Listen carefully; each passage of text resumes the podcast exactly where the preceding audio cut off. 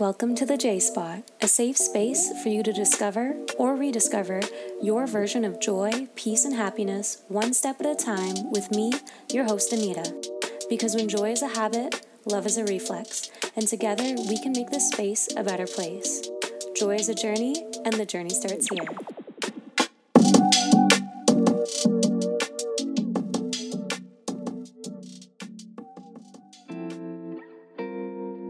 Welcome to the J-Spot. I'm your host, Anita, and I want you to consider your week right now. What things have you been getting done that needed to get done? And what's not getting done? Are you on the right trajectory to accomplishing your New Year's goals? Or have you been pushing them back more and more into the future? Run the day or it will run you. Being successful is a personal choice. You have been called to manage the time you've been given. That means you are in charge. The key to time management is that you stay in charge. Managing time is like managing a business. If you don't stay on top of things, it will run you. So it's important to stop every now and then and actually ask yourself, who's in charge here? If you've been taking an audit of how you've been managing your time so far this year, and you're realizing that you've let time take charge, let's figure out how we can better manage our time for the remainder of this year using five management essentials. The first one being what we spoke about. Run the day or it will run you. The key to running the day and staying in charge is to have your set of goals written in front of you or at the top of mind at all times. It allows you to constantly review your goals and make them a part of your written game plan for each day, week, month, and even year. I break my yearly goals down into quarterly goals, and then that gives me three months to work with at a time, in which I have a game plan to execute for ninety days that is directly correlated to my quarterly goals. In reaching your quarterly goal, then you'll know that you are twenty-five percent there at completing your yearly goal. And as long as you keep following the same game plan quarter after quarter, by the end of the calendar year, you will have achieved one hundred percent of your goal. The second time management essential is to not mistake movement for achievement. We love to major in minor things. When you've written out a game plan that will help you achieve your goals, you have to then prioritize by separating the major tasks from the minor tasks. Spend more time on things that do count and less time on the things that don't.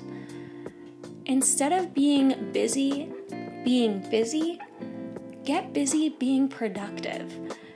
If you feel like you've been busy, but also feel like you haven't been progressing, then chances are you haven't been productive. Reflect. Have you been majoring in the minor things? Don't mistake movement for achievement. Take an audit of how you spend your time during the day. Check to see what you've been busy on. It's easy to stay busy, so reflect on where you've maybe been wasting time, and then decide how you could manage it better. The third time management essential is to not start your business day until you get to your desk. Since I work from home, I would take my work with me in the shower and to bed and outside with me when I walk. The funny thing about this is so many of us think about work while we're home and then think about being home while we're working. It's not productive at all. Wherever you are, be all there. Focus on being present. There's a time to work and there's a time to relax, enjoy, and play. Give others the gift of your attention when they're in your presence. And when it's time to work, give your work the gift of your attention. It still takes a lot of effort and practice on my end, but it really does make for the more productive time spent. The fourth time management essential is to learn to say no. If you are a people pleaser like I am, then you have a love-hate relationship with the word yes. We say yes to everything and over-obligate ourselves.